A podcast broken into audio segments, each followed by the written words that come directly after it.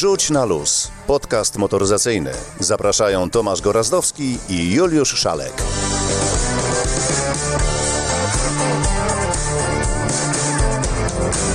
Dzień dobry, dobry wieczór. W końcu nie wiadomo kiedy to pójdzie. 26 odcinek naszego podcastu Wrzuć na luz. Ja wiem, że zaraz Julek dołożysz od siebie pewną porcję mega informacji ze świata Mega motoryzacji. Mega informacji, mega interesujących.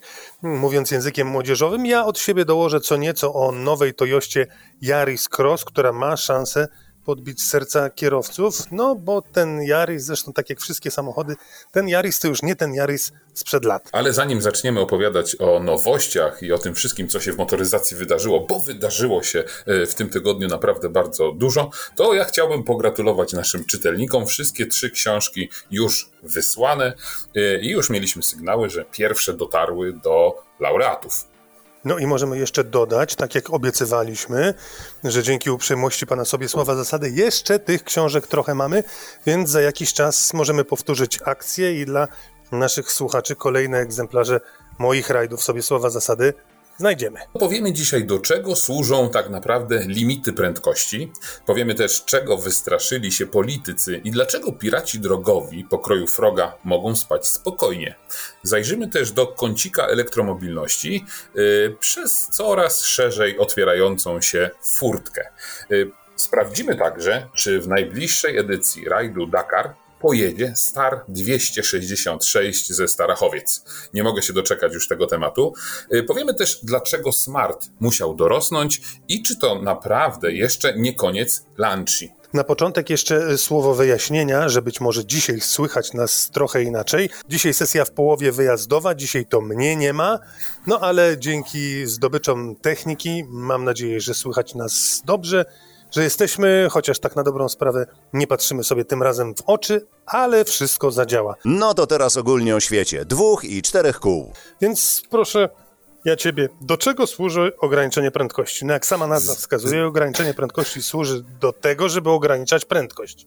Mój drogi, nie rozpędzaj się tak za bardzo, bo ja bym chciał tylko zapytać, czy ty jesteś również na Bałkanach, być może w Albanii? Nie, jestem zdecydowanie bliżej, choć do polskiej granicy już naprawdę tylko jeden krok, ale rozumiem, że połączenie internetowe czasami może być równie kiepskie jak z Albanii. Na to nie mamy już wpływu.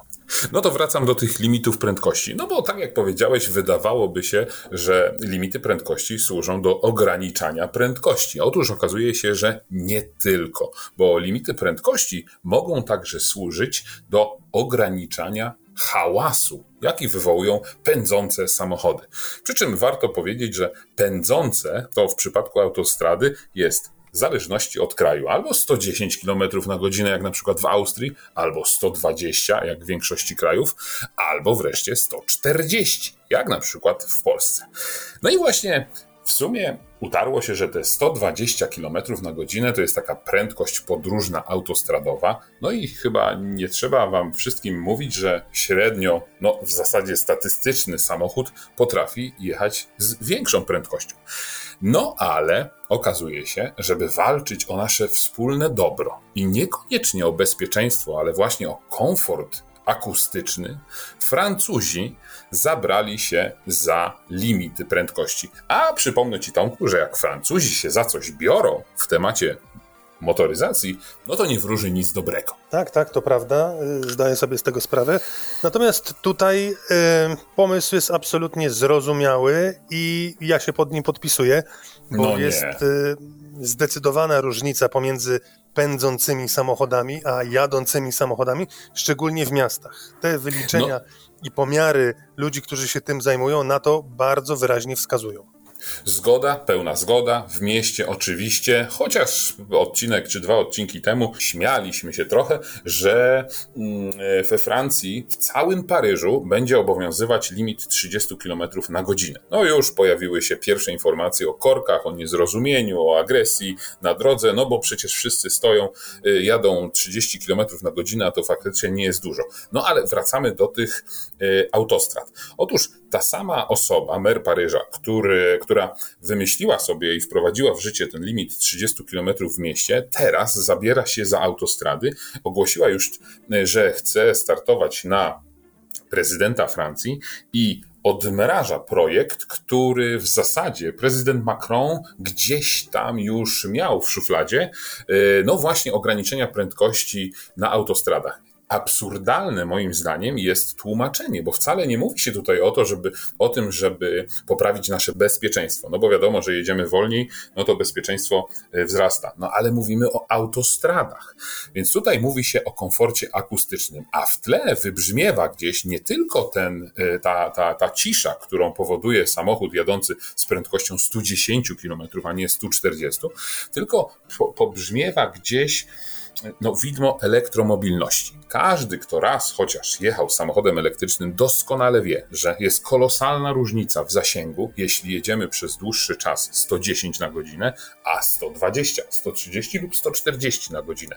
Więc to ograniczenie tak naprawdę przyłoży się do tego, że te samochody elektryczne będą faktycznie osiągały te e, zakładane zasięgi, jakie obiecuje producent. Ja się z tym nie mogę zgodzić. Wyluzuj. Po co budować autostrady? Po co budować drogi szybkiego ruchu, jak sama nazwa wskazuje, szybkiego ruchu, żeby później na nich wprowadzać tak drakońskie ograniczenia. Z drugiej strony, choć się nie, nie, nie, zgadzam z tymi ograniczeniami, bardzo często jeżdżę przez Austrię i muszę tam zdjąć nogę z gazu i jechać 110, co później znajduje swoje odzwierciedlenie w czym? W niższym spalaniu benzyny. Albo znajduje swoje odbicie na autostradzie niemieckiej, gdzie próbujesz wyrównać straty poniesione w Austrii, kiedy jechałeś 110. Chodzi o jakby takie kompleksowe podejście do, do tego problemu. A z drugiej strony, czy już z której strony, po drugiej stronie Europy, czyli w Rosji, wiesz nad czym się e, debatuje? Nad tym, żeby na rosyjskich autostradach podnieść limit prędkości do 140 km na godzinę, a co odważniejsi mówią, że można do 170 podnieść. Gdzie byś wolał żyć? Na rosyjskiej autostradzie czy na francuskiej autostradzie? Wolałbym na francuskiej. Nawet z limitem 110. Powiem ci, że Nawet. mi jest dobrze tutaj, gdzie jestem. Patrz, jak, jak godzimy całą Europę i, i część Rosji. 140 u nas, no i widzisz, pogodziliśmy 110 ze 170. Wrzuć na luz, skorzystaj ze sprzęgła. Powiedz, co dalej? Odpuszczamy teraz limity y, prędkości, natomiast zostaniemy przy dość szybkiej jeździe, bo okazuje się, że ci, którzy zdecydowanie przeginają na drodze, ci czasami, którym chcielibyśmy e, coś wsadzić gdzieś, kiedy mijają nas i widzimy, że to jest naprawdę niebezpieczne i może się źle skończyć, on jednak okazuje się, że zamiast, nie wiem, stracić prawo jazdy, stracić samochód, mm, czy pójść do paki, to raczej będą spać spokojnie. No niestety, piraci drogowi w Polsce mają naprawdę bardzo dobrze. Piraci mogą spać spokojnie. E, naprawdę dzieje się cyrk na kółkach, bo mówiliśmy o tym, że szykuje się wielka zmiana, rewolucja w, no nie tyle w przepisach, co, co w podejściu do karania kierowców, do karania piratów drogowych, no bo faktycznie od dekady chyba, czy od dwóch dekad te mandaty w Polsce nie zostały y, zmienione, ich wysokość nie została zmieniona, więc rząd dumnie zapowiedział niedawno, że te kary będą teraz drakońsko wysokie. 30 tysięcy. Szafowało się, że tutaj będą y, y, y, kierowcy płacili takie kary za, za jakieś takie naprawdę bardzo drastyczne wykroczenia płacić. 1500 zł projekt zakłada, że będziemy płacić za stłuczkę, mimo tego, że będzie to stłuczka parkingowa. No i okazuje się co? Minęło kilka miesięcy i okazuje się, że skończyło się tak jak zawsze. Czyli Sejm przerywa drogę legislacyjną tego szumnego, głośnego projektu. A dlaczego przerywa? No bo okazuje się, że tak naprawdę to był bubel prawny zrobiony pod publiczkę na kolanie. Co do zasady, oczywiście ja się z tym zgadzam. Te mandaty są za niskie. Nie będzie pierwszego czytania na tym posiedzeniu Sejmu. Y, oczywiście wytłumaczenie jest takie, że y, zgłosiły się organizacje, które mają zastrzeżenia, czy to właśnie do kwestii związanych z danymi osobowymi, z powiązaniem ty, ty, jazdy kierowcy, przechowywaniem danych dotyczących punktów karnych i wykorzystywaniem tych danych przez towarzystwa ubezpieczeniowe. Moim zdaniem, chociaż jestem daleki od teorii spiskowych, to jest guzik prawda. Chodzi o bardzo dużą grupę wyborców, czyli kierowców, którym władza, która nam święcie panuje, nie chce się narazić. I zdecydowanie jestem podobnego zdania. Y, wiadomo, że trudne reformy wprowadzają odważni ludzie. Tutaj y, no raczej to w parze nie idzie, więc y, niestety, ale zdaje się, że ci piraci będą mieli całkiem dobrze. Ale wiesz co, tak uderzamy w dość poważne tony, ograniczenia i tak dalej, to może teraz coś takiego naprawdę bliskiego ludziom, którzy się motoryzacją interesują, interesują się mm, tym, co jest pod maską, pojemnością, przyspieszeniami, najnowszymi rozwiązaniami. I teraz chciałbym, żebyśmy na chwilę mm, wybiegli w przyszłość, bo wydaje mi się, że nowy Yaris Cross, nowy mały miejski SUV Toyoty, to jest samochód, który już y, w przyszłość zdecydowanie y, wybiega. Gorąca premiera. Jaką popularnością Yaris cieszył się w naszym kraju, to wiemy. W tej chwili znowu urósł, zrobił się większy, dużo bardziej nowoczesny, dysponujący wszelkimi udogodnieniami technicznymi, które można znaleźć w wyższych modelach e, Toyoty. No i on sam aspiruje do tego, że to już nie jest taki mały Yaris, bo nie wiem, czy nasi słuchacze wiedzą, ale pierwszy Yaris e, był malutki, natomiast ten obecny Yaris, Yaris Cross, jest wielkości pierwszej RAV4 Oczywiście y, samochody rosną w ciągu lat, ale ten Yaris zaczyna być coraz y, większy, ze zwiększonym prześwitem, większym bagażnikiem. Naprawdę fajny samochód. A o szczegółach, o pomyśle i o tym, co z tym Yarisem będzie się w najbliższych y, latach, miesiącach działo i dla kogo ten Yaris jest i kto może być z niego zadowolony, opowie Robert Mularczyk z Toyota Motor Poland. Kiedy widzieliśmy się ostatnim razem, Yaris Cross był już fizycznie obecny, natomiast jeszcze ciągle w formie pewnego rodzaju marzeń. W tej chwili już tym samochodem jeździliśmy i jak z punktu widzenia Toyoty wpisuje się to, czego od tego samochodu oczekiwaliście, do tego, co dostaliście i będziecie dawać innym. Dzień dobry. Mamy ostatnio niesamowite szczęście otrzymywania od centrali fajnych niespodzianek albo właściwie fajnych prezentów to już taka sytuacja trwa, ta, ta gwiazdka nasza, to Boże Narodzenie Toyotowe trwa od kilku lat ostatnich.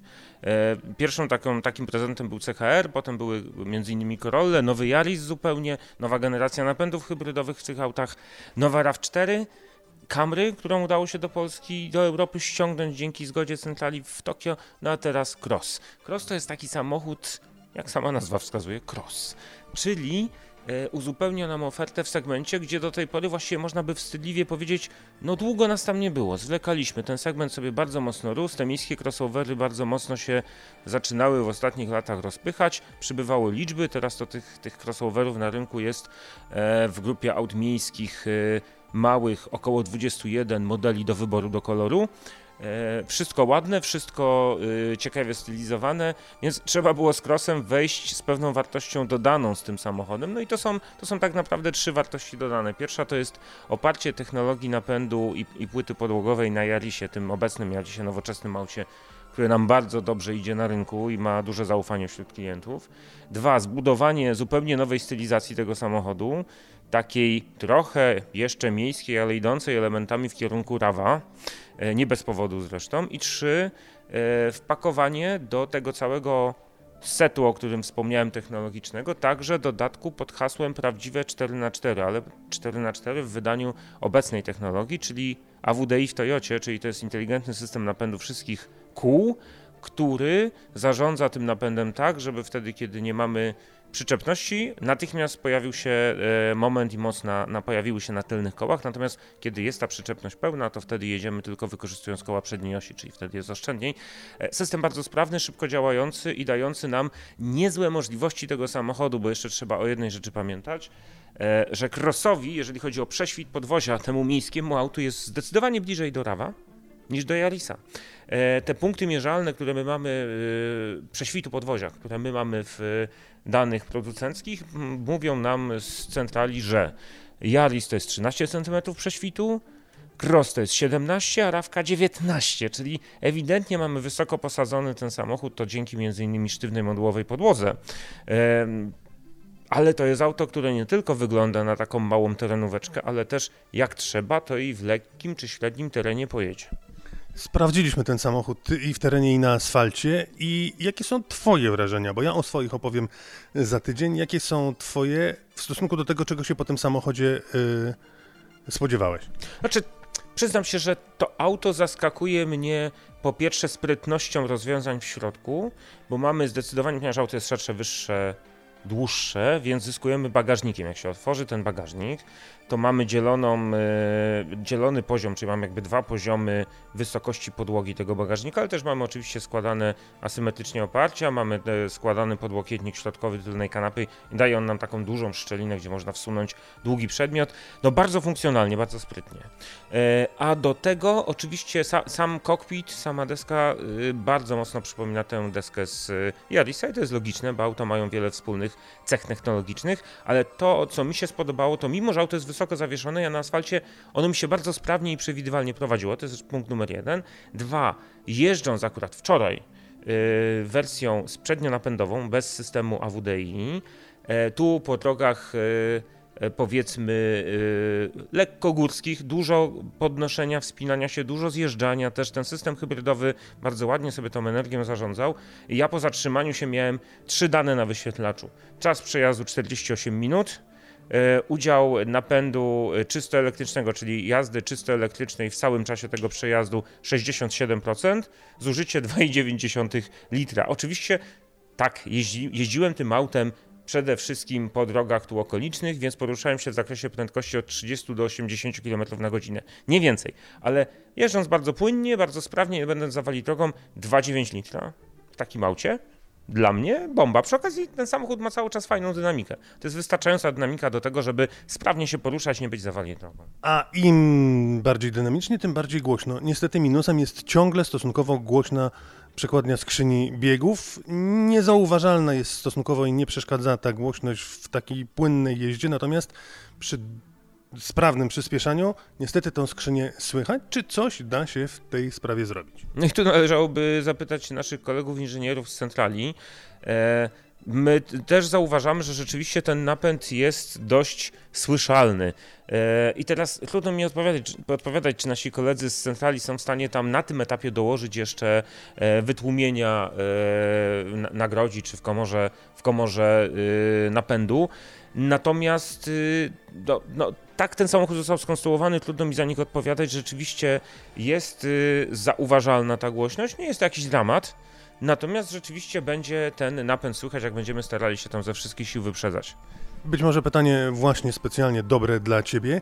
Jak y, celujecie z ceną? Bo wiadomo, że cena jest y, w wielu aspektach elementem dominującym. I jak z dostępnością tych samochodów będzie? Bo wiele osób, którzy zastanawiają się nad kupnem samochodu, boją się, czy ten samochód dostaną ze względu na stan świata półprzewodnikowego. Na razie ruszyła produkcja. Produkcja tych samochodów ruszyła na wspólnej linii we Francji, bo tam produkujemy Yarisy hatchbacki i tam też ruszyła produkcja Crossa i ona ruszyła mniej więcej zgodnie z planami. Tam są jakieś delikatne korekty właśnie powiązane z tą sytuacją światową, ale nie mamy na razie powodów do tego, żebym ja wyrażał jakieś obawy czy niepokoje. Samochody w tej chwili dostępne w przedsprzedaży idą, można by powiedzieć, jak świeże bułeczki z dobrej piekarni, dlatego że my zebraliśmy już 2000 zamówień na ten samochód, nie mając samochodu w Polsce i najpierw zajmiemy się realizacją tej partii zamówień. Na początku listopada będą dni otwarte, wtedy już fizycznie samochody testowe, demonstracyjne będą u dealerów, będzie można dotknąć ten samochód, obejrzeć go, wsiąść do niego i przejechać się nim i decydować, czy zamawiam, czy nie. Ale od razu uczulam, że jeżeli będziemy szli tym tempem zamówień, to to, co będzie można zamówić sobie w listopadzie z grupy crossów, to będzie realizowane produkcyjnie na początku 2022 roku, bo e, niestety nie tylko Polska, ale parę innych krajów w Unii Europejskiej też bardzo dobrze przyjęło ten samochód u siebie w ramach pierwszych prezentacji. No i teraz fabryki muszą jakoś pogodzić te wszystkie kraje i produkować te auta tak, żeby dla wszystkich w miarę równo między wszystkich dzielić te, te produkcje. Plus minus 105 tysięcy. Od 75 niecałych startujemy, ale jeżeli chcemy mieć dobrze wyposażone auto z hybrydowym napędem, e, z nową e, nawigacją, z nowym systemem multimedialnym, to to jest tak plus minus 105-110 tysięcy. Tak, to prawda. Samochód e, bardzo przyjazny, bardzo fajnie zrobiony. Myślę, że za tydzień bądź dwa opowiem naszym słuchaczom o tym, jak ten samochód jeździ, jak się nim jeździ co jest zaskakująco pozytywnego, co odrobinę rozczarowującego, ale jest to samochód, który ma szansę naprawdę zaistnieć na naszym rynku i Toyota ma bardzo odważne plany, żeby w tym segmencie, w którym mierzy się z Dacia Duster, najtańszym, zdecydowanie najtańszym suwem na rynku, żeby tego najgroźniejszego rywala pokonać. Sam widzisz, że rozmach mają. No, patrzę też na cenę tego samochodu i tam gdzieś 74 tysiące za wyjściowy model, to nie jest wcale dużo, no bo jeśli mówisz, że to jest samochód wielkości pierwszej rawki, no to Wiesz jest co? w zasadzie, można powiedzieć, kawa wozu. Wiesz co, tak, z jednej strony to nie jest dużo i to, to że nie jest dużo, pokazują porównania z samochodami y, produkowanymi i sprzedawanymi przez konkurencję, że ta cena za samochód bazowy to nie jest dużo. Najchętniej sprzedawać się będą takie Yarisy w okolicach 110 tysięcy już bardzo dobrze wyposażone. Y, no i ktoś może powiedzieć 110 tysięcy za mały miejski samochód, ale niestety te samochody po prostu teraz tyle kosztują i od tego nie uciekniemy. No niestety, wszystkie samochody drożeją. Ja mam tylko nadzieję, że Toyota ze swoimi ambitnymi planami sprzedażowymi będzie miała czym handlować, no bo wiemy w jakim momencie motoryzacji jesteśmy. Po prostu wiele firm chciałoby mieć większe stoki, więcej samochodów na placach. Na pewno te wszystkie auta by się sprzedawały, a Toyota, z tego co się orientujemy, tych samochodów w zasadzie w zanadrzu ma całkiem sporo. Plany zostały zrobione odpowiednio, z odpowiednim wyprzedzeniem i założeniem. Wszystko zostało dobrze skalkulowane, ale również również w samej Toyocie nie wiedzą, jak się to e, rozwinie. Plany są, założenia są, ale założenia robili wszyscy, a półprzewodników na świecie jest tyle, ile jest, więc jeżeli nastąpi gdzieś ogólnoświatowy hamulec, to dotknie zapewne również Toyotę i również jej oddział w Polsce. W związku z tym, jeżeli ktoś zwrócił uwagę po naszej audycji na Toyotę Yaris e, Cross, spodoba mu się, to niech nie czeka, tylko wali do salonu i wyjeżdża nowym Yarisem Crossem. Będzie Yaris Cross y, tylko i wyłącznie z y, silnikami spalinowymi, oczywiście w wersjach hybrydowych, ale tam jest jednak cały czas silnik spalinowy.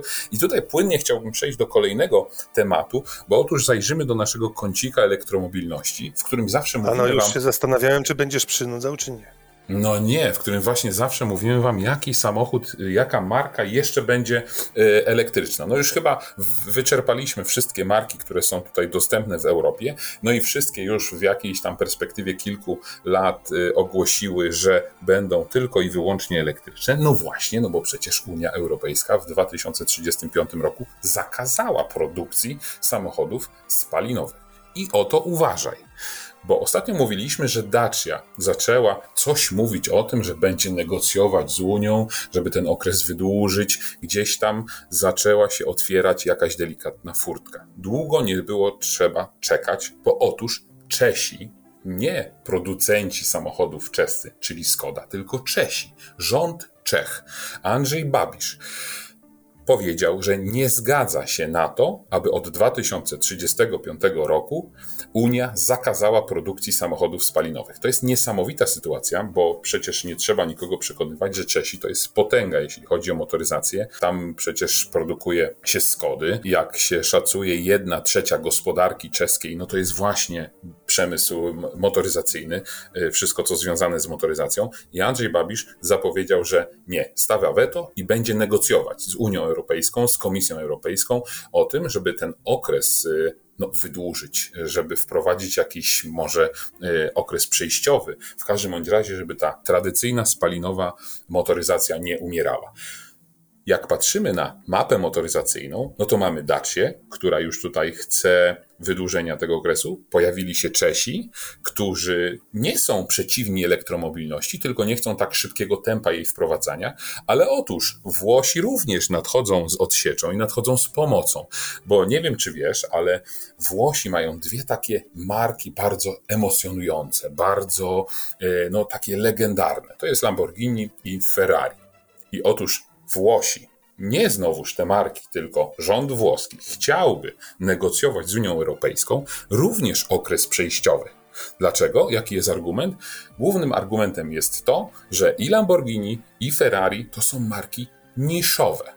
Wiemy skądinąd, i o tym też mówiliśmy, że przecież te marki zapowiedziały już swoje samochody elektryczne, no ale myślę, że takie otwarcie czy uchylanie drzwi i mówienie wprost y, Unii Europejskiej, że te firmy nie zgadzają się, czy mamy firmy i rządy nie zgadzają się na przejście na elektryczną motoryzację, spowoduje tyle, że naprawdę ten okres zostanie wydłużony, a będąc szefem wielkiego koncernu, siedziałbym teraz cichutko i w zasadzie tylko cieszył się z tego, że kto inny zajął głos w tej sprawie i w odpowiednim momencie powiedział: No przecież my jesteśmy gotowi produkować także samochody spalinowe i także samochody elektryczne, czyli te bezemisyjne. W odwecie i w kontrze do tych wystąpień Babisza i Włochów jest szef marki Porsche, który mówi, że byłoby to bardzo nieodpowiedzialne i bardzo złe, żeby robić no, jakiś wyjątek dla poszczególnych marek. No wiadomo, Porsche już ma Taycana, o którym również Wam niebawem powiemy.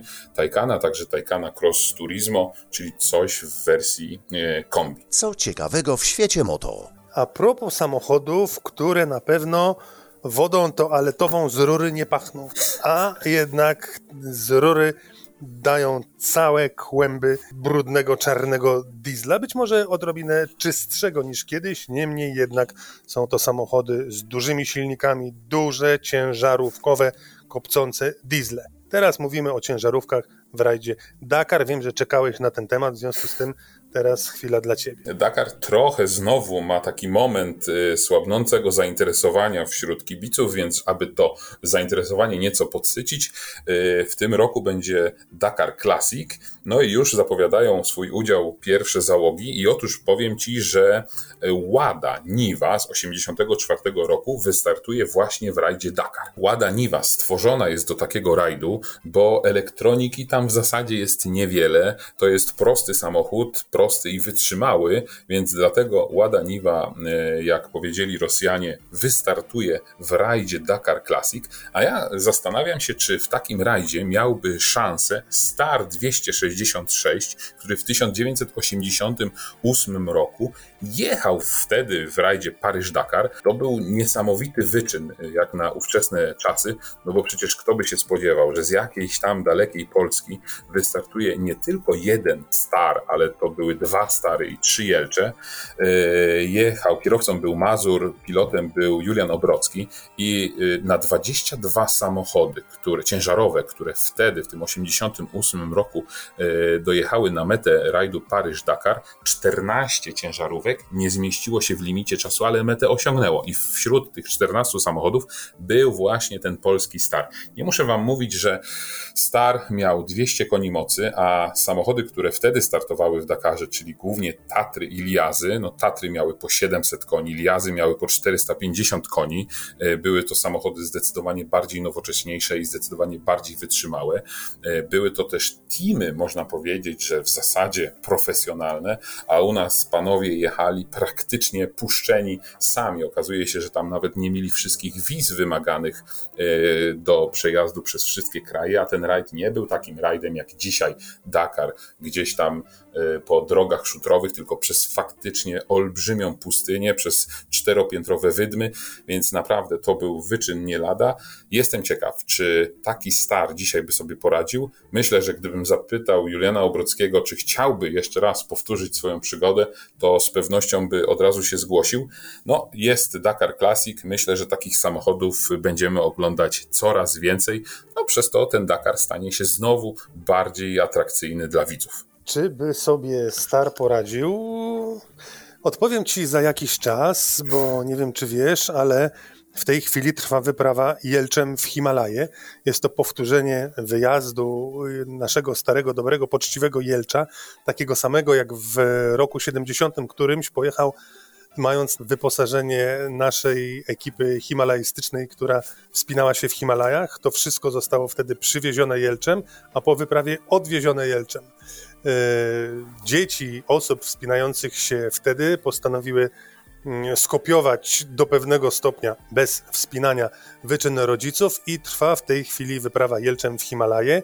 Ostatni meldunek, jaki miałem, był taki, że byli gdzieś pod granicą mm, z Iranem, no ale Jelcz ciągle jedzie. Co prawda, to nie Dakar, ale jednak ładnych kilka naście tysięcy kilometrów będzie pokonanych samochodem, który ma na karku 50 lat i do którego większość części zapasowych i części zamiennych trzeba wieść na pacę.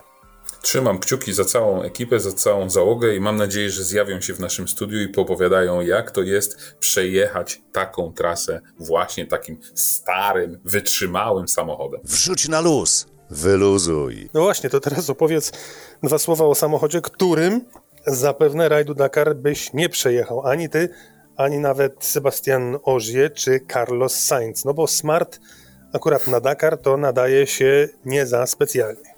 No właśnie, Smarta kojarzymy w zasadzie, e, no jeśli ktoś tam się interesuje motoryzacją, to trochę z zegarkami, ale faktycznie wspólne przedsięwzięcie e, Daimlera i producenta zegarków, w sumie to były takie małe samochody, nie nie sprzedawały się one od samego początku jakoś rewelacyjnie, chociaż nie możemy patrzeć e, przez pryzmat polskiego rynku, bo trzeba spojrzeć szerzej i wszędzie tam, gdzie faktycznie w dużych aglomeracjach był kłopot z znalezieniem miejsca, to tam Smart spisywał się e, świetnie. Na początku nawet mógł parkować w poprzek miejsca, był tak krótki.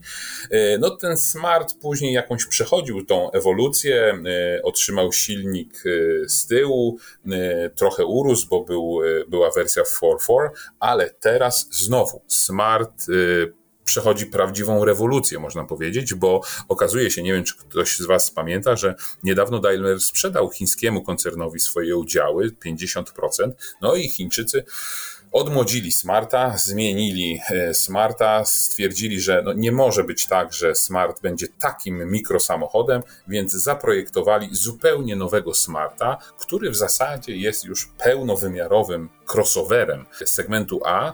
Bazuje. No po co taki na... samochód komu teraz w takich, w takich okolicznościach? Smart miał swój e, urok. Pomysł, e, miał urok swój, miał swój zastosowanie, a robienie kolejnego pełnowymiarowego samochodu a dodatek przez Chińczyków w kooperacji z Daimlerem, nie wiem, na pierwszy rzut oka nie ma to moim zdaniem większego sensu. No słuchaj, nie ma to sensu, ale Smart nie sprzedaje się, tak jak powiedziałem, świetnie, więc może koncept numer jeden, bo tak nazywa się oficjalnie ten, ten samochód, yy, będzie miał więcej szczęścia, jak wejdzie. Wiesz, Smart zawsze był taki mały, filigranowy. Ten koncept, jeśli spojrzeć na zdjęcia, które wrzucimy na nasz profil instagramowy, yy, no faktycznie przypominają trochę tego Smarta, takie kształty są dość obłe.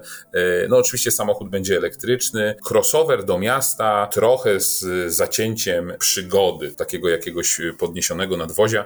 Wewnątrz no to trudno nawet y, teraz opowiadać, jak ten samochód wygląda, bo to jest, y, to jest y, koncept, ale ma się pojawić w wersji produkcyjnej w 2022 roku. A propos, a propos wnętrza, przerwę ci, bo możemy tylko dywagować na temat tego, co z tym smartem będzie. Wyobraź sobie taką sytuację. Zaczyna się noc, zapadł zmierzch, siedzisz sobie z wybranką serca, bądź ona siedzi z wybrankiem swoim w samochodzie na przykład i, i załóżmy, że jest to Rolls Royce. Rozświetlasz dach kilkoma set leciutkimi diodami przypominającymi gwiazdy.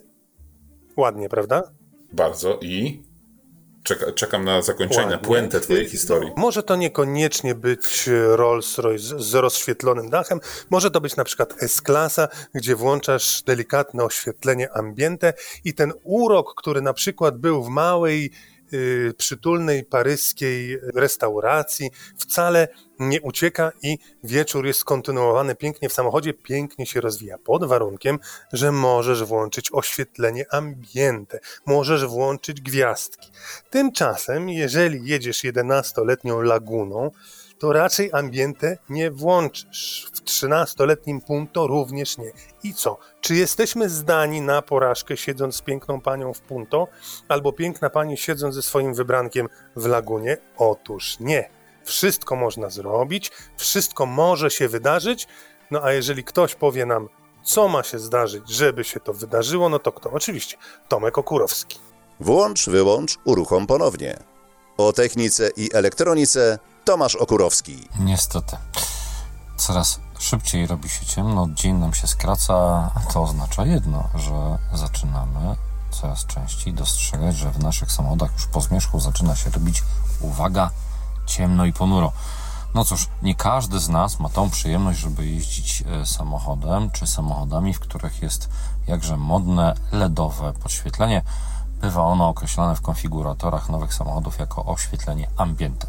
No właściwie nic innego jak po prostu paski LEDowe, które są umieszczane w różnych zakamarkach deski rozdzielczej, drzwi, konsoli, czasami e, elementów podsufitki. Wszystko po to, abyśmy się nie dość, że przede wszystkim lepiej czuli we wnętrzu e, samochodu, czyli te wieczorne czy nocne podróże z takim delikatnym nastrojowym podświetleniem e, są po prostu znacznie bardziej przyjemne. Po wtóre, zwykle jest tak, że te dodatki jeszcze w postaci jakichś tam LEDów umieszczanych w różnych miejscach kabiny samochodu wpływają jeszcze na jedną rzecz, a mianowicie na taką, że Łatwiej jest na przykład odnaleźć nam różne szpargały czy drobiazgi, które przechowujemy na przykład w schowkach w konsoli centralnej.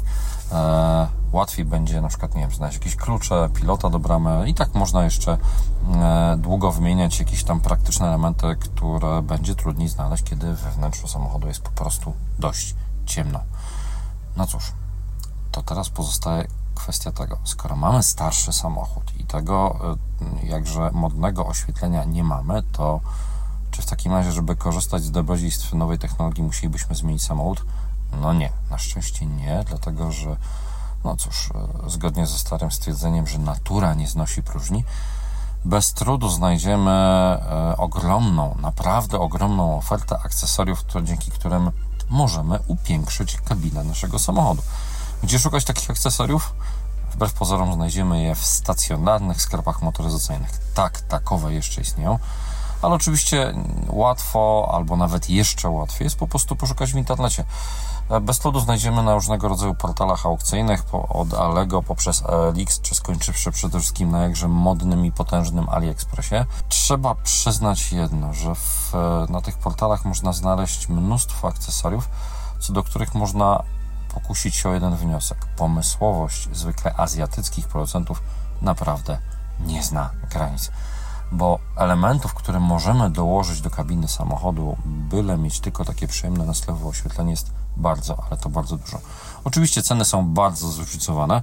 Najmniej zapłacimy za takie dodatki, które po prostu montuje się właściwie w bardzo prosty sposób. Nie wymaga to żadnej, ale to żadnej wiedzy, bo są to zazwyczaj elementy takie jak jakieś tam drobne lampki LED, które na przykład podłączane są, uwaga, do portów USB w samochodzie, podłączane są do gniazda zapalniczki.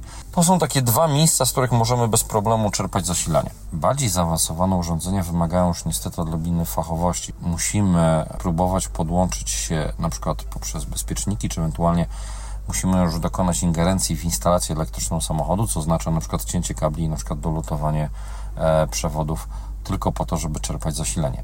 Tu oczywiście mogę tradycyjnie sięgnąć po taką uniwersalną radę. Chcecie zamontować sobie oświetlenie, które wymaga ingerencji w instalację elektryczną samochodu, no cóż, wybierzcie się do warsztatu. Naturalnie jestem pewien, że e, wiele osób będzie chciało spróbować samodzielnie sił i e, tutaj przestrzegam przed e, tym, aby nie dać się skusić na to, aby takie oświetlenie zainstalować na przykład z pominięciem wszelkich zabezpieczeń odcinających zasilanie.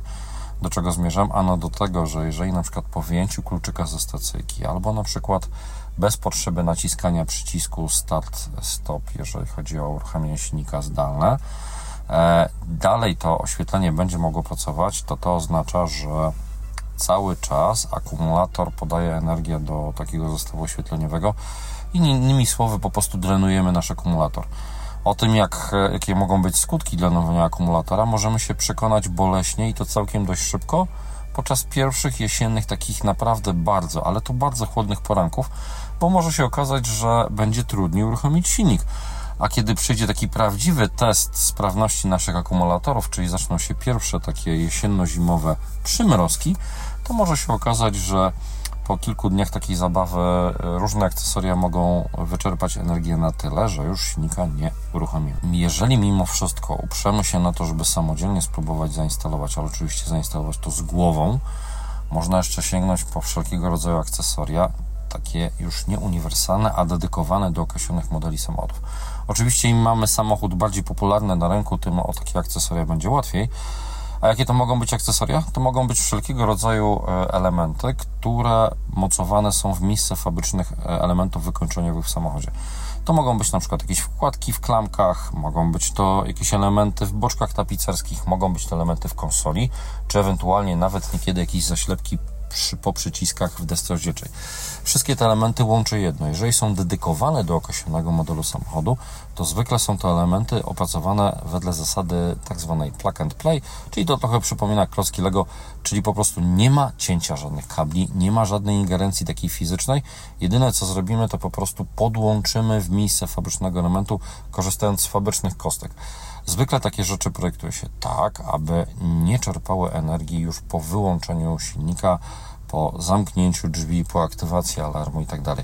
Czyli mamy większe szanse na to, że z jednej strony mamy już naprawdę przyjemnie urządzone, jeżeli chodzi o oświetlenie, wnętrze, a z drugiej strony mamy spore szanse na to, że ten dodatkowy element nie będzie obciążał instalacji elektrycznej, czyli jest szansa na święty spokój. No i co ty na to? Okazuje się, że i w lagunie możesz mieć piękne oświetlenie ambiente, jeżeli niczego nie schrzanisz, nie podłączysz minusa z minusem, albo plusa z plusem, albo na odwrót. No ja tego oświetlenia ambiente nie rozumiem, nigdy go nie rozumiałem, nie lubiłem, nie wiem po co ono jest, do niczego mi nie jest potrzebne. Absolutnie nie słuchałeś tego, co mówiłem o romantycznej kolacji. No tak, nie wszyscy zdają sobie sprawę z powagi jaką niesie ze sobą oświetlenie ambiente i jakie to otwiera możliwości po wyjściu z tej paryskiej, czy też może barcelońskiej restauracji, kiedy jesteśmy w stanie atmosferę w samochodzie jeszcze wspomóc delikatnym oświetleniem. No ale co ja będę tutaj snuł tego rodzaju opowieści? Sami musicie spróbować, jak się okazuje.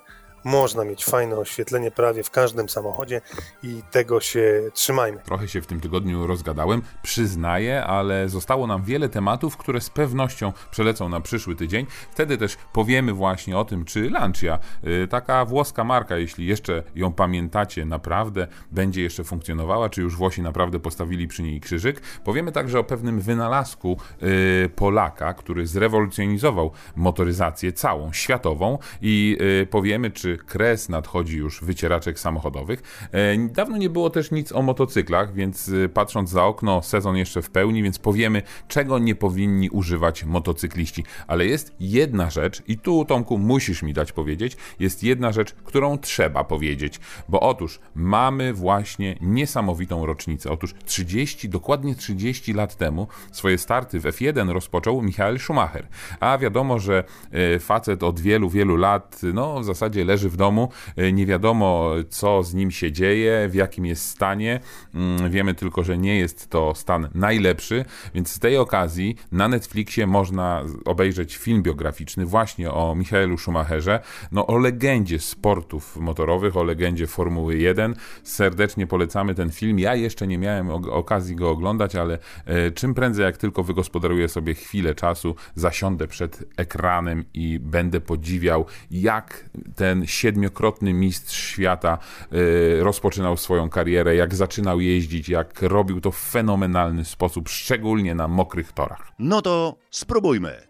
Nasz test. Zaczynamy, no naprawdę, od samochodu, który jest. Yy, no może nie niesamowity, ale zrobił na mnie niesamowite wrażenie. Suzuki Swift. Słyszeliście? Gdzieś brzęczy wam to w głowie? To jest dobrze znany model, a jednak jeśli myślimy o miejskim aucie, to raczej Swift nie jest brany pod uwagę. A szkoda. Dlaczego? Bo Suzuki moim zdaniem nie jest w mainstreamie, bo Suzuki idzie gdzieś swoją drogą, bo Suzuki jest nieco bardziej analogowe niż inne auta. Nie chcę powiedzieć przestarzałe. Pasuje tutaj mi słowo analogowe. I po dłuższej jeździe tym samochodem w różnych wersjach i w różnych odmianach dochodzę do wniosku, że to jest właśnie jego największa zaleta. To, że ten samochód jest analogowy, to, że ten samochód jest bardzo prosty. Suzuki nie uczestniczy w pędzie na gadżety, na nikomu do niczego niepotrzebne bajery w stylu oświetlenia ambiente i przeróżnych systemów wsparcia. To racjonalny miejski samochód, prosty, ale z drugiej strony nowoczesny, nieudziwniony na siłę. To zgrabny, mały samochód, który wciśnie się tam, gdzie większość aut nie da rady wjechać. Przynajmniej takie sprawia wrażenie, patrząc na ten samochód. W praktyce czterometrowe nadwozie naprawdę świadczy o tym, że to jest miejski samochód. Chociaż z drugiej strony trzeba przyznać, że wymiarami dorównuje na przykład takiej Toyocie Yaris. Miejsca w środku jest wystarczająco, oczywiście nie na jazdę y, na wakacje z kompletem pasażerów, chociaż gdybym był młodszy, dlaczego nie, ale do poruszania się po mieście w zupełności wystarczy. Bagażnik niewielki, 265 litrów na zakupy w sam raz. Co najbardziej jednak zaskakuje mnie w świście, to infotainment, czyli Tutaj licznik przed naszymi oczyma pozostał licznikiem i tylko licznikiem. Aby przełączyć widok poszczególnych funkcji, bo te wyświetlają się między obrotomierzem a prędkościomierzem, trzeba przyci przycisnąć dobrze znane pokrętło, taki guzik, taki dynks. Wiecie o co chodzi. Taki wystający cienki tenteges tuż yy, przy zegarach. Co innego, jeśli spojrzymy na wyświetlacz centralny. Sporych rozmiarów ekran dotykowy, oczywiście, to centrum sterowania m.in. radiem, klimatyzacją i funkcjami samochodu. No, z tą klimatyzacją trochę przesadziłem, bo do obsługi klimatyzacji jest poniżej cały panel z trzema pokrętłami, z których tak naprawdę tylko dwa są prawdziwymi pokrętłami. No i widzicie, tak to jest, że jeśli w samochodzie pewnych rzeczy brakuje, to narzekamy, a jeśli te rzeczy są proste, uporządkowane, niedotykowe na ekranie, tylko takie właśnie analogowe, no to też czasami marudzimy. Mi to się podoba, bo gdybym wybierał taki samochód właśnie proste auto do jazdy w mieście, no to to jest idealne. Z bajerów wymieniłbym podgrzewane fotele, no i w zasadzie tyle. No, chociaż może dodam oczywiście Car Apple Play i całe te e, funkcje, które pozwalają na sparowanie naszego smartfona z samochodem. Tutaj to jest. Po co komu więcej? Do codziennej jazdy naprawdę nie trzeba nic więcej. No właśnie, ale jeśli chodzi o jazdę, no bo to jest przecież najważniejsze. W nasze ręce wpadł Swift ze skrzynią bezstopniową CVT na pierwszy ogień i mimo, że skrzynia jest cały czas modyfikowana i sprawia wrażenie szybkiej, ma nawet tryb sport, niestety nadal wyje w niebogłosy. No taka już jest po prostu e, konstrukcja, taka jest charakterystyka e, skrzyń bezstopniowych. Dla mnie takie rozwiązanie nie jest e, idealne, nie przypadło mi ono do gustu. Wolę tradycyjną manualną skrzynię i jeśli przesiadłem się właśnie ze Swifta z e, CVT do Swifta ze skrzynią manualną, no to poczułem się jak w niebie. No właśnie, a jeśli chodzi o silnik, Swift od niedawna jest hybrydą, oczywiście mild hybrydą. Auto napędza silnik benzynowy o pojemności 1.2 dual-jet i połączony jest z układem hybrydowym SHVS z akumulatorem litowo-jonowym o zwiększonej, uwaga, z 3 Ah do 10 Ah pojemności. Jak to działa? Jak działa ten system? No, y, działa dość prosto, bo oczywiście nie ma tutaj mowy o tym, żeby na prądzie elektrycznym jeździć przez więcej niż pół kilometra, czy może kilometr. Po prostu. Yy, ten układ Mile Hybrid ma wspierać silnik spalinowy przy ruszaniu, przy wyprzedzaniu, w momentach, kiedy po prostu jest on mocno obciążony. Podczas hamowania, na przykład, układ hybrydowy przekształca energię kinetyczną w energię elektryczną, która jest magazynowana we wspomnianych akumulatorach. W kolejnym kroku energia jest wykorzystywana przez urządzenie ISG. Co to takiego jest? To jest po prostu rozruszniko-alternator, który, w, jeśli potrzeba, jest właśnie silnikiem elektrycznym, a jeśli znowu już jest inna potrzeba, to potrafi przekształcać tę energię kinetyczną w prąd. No, nic nie powiedziałem o mocy tego samochodu, a Suzuki Swift z silnikiem 1.2 ma do dyspozycji całe 83 konie mocy, ale pamiętajcie, że ten samochód jest lżejszy niż tona. Więc 83 konie mocy przy 6000 obrotów to całkiem wynik zadowalający. Moment obrotowy całe 107 Nm. Jak to się przekłada na osiągi? No, osiągi, jak to zawsze yy, się śmieję i mówię, liczone są w przypadku Suzuki Swifta kalendarzem, nie stoperem, bo w przypadku skrzyni CVT to jest 12,2 sekundy do setki, w przypadku y, skrzyni manualnej nieco ponad 13. Prędkość maksymalna 180 lub 175 km na godzinę, no ale pokażcie mi miejsce w mieście, gdzie można tak się rozpędzić. I teraz najważniejsze Co mi się w tym samochodzie podoba? Podoba mi się konstrukcja, chciałoby się powiedzieć prosta, ale to słowo nie jest odpowiednie, bo Swift jest nowoczesny, jest prosty, pozbawiony różnego rodzaju gadżetów, których w nowych samochodach jest coraz więcej. Tutaj tego nie ma. Jest to, co być powinno. Jest też wygodne wnętrze, dobry układ napędowy i atrakcyjny wygląd, bo musicie przyznać, że Suzuki Swift, szczególnie po liftingu, wygląda atrakcyjnie i ma bardzo fajne i bajeranckie kolory. To przekłada się na niesamowitą zwinność, wygodną codzienną jazdę i przede wszystkim niską masę oraz, co najważniejsze, niską cenę. A co z tym spalaniem, zanim ocenę, ocenię powiem? No, ta niska masa mm, i ten układ hybrydowy powodują, że 5 litrów na 100 km to naprawdę wynik realny, realny do osiągnięcia i nie trzeba się jakoś szczególnie starać, żeby to spalanie było niższe niż 5 litrów.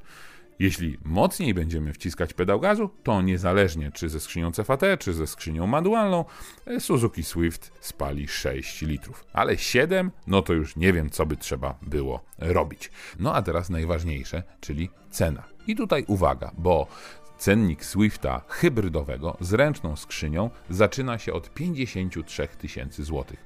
Ze skrzynią CVT jest o 5 tysięcy to auto droższe. No więc chyba jest się nad czym zastanawiać, bo Swift to idealne auto dla tych, którzy nie szukają bajerów w samochodzie.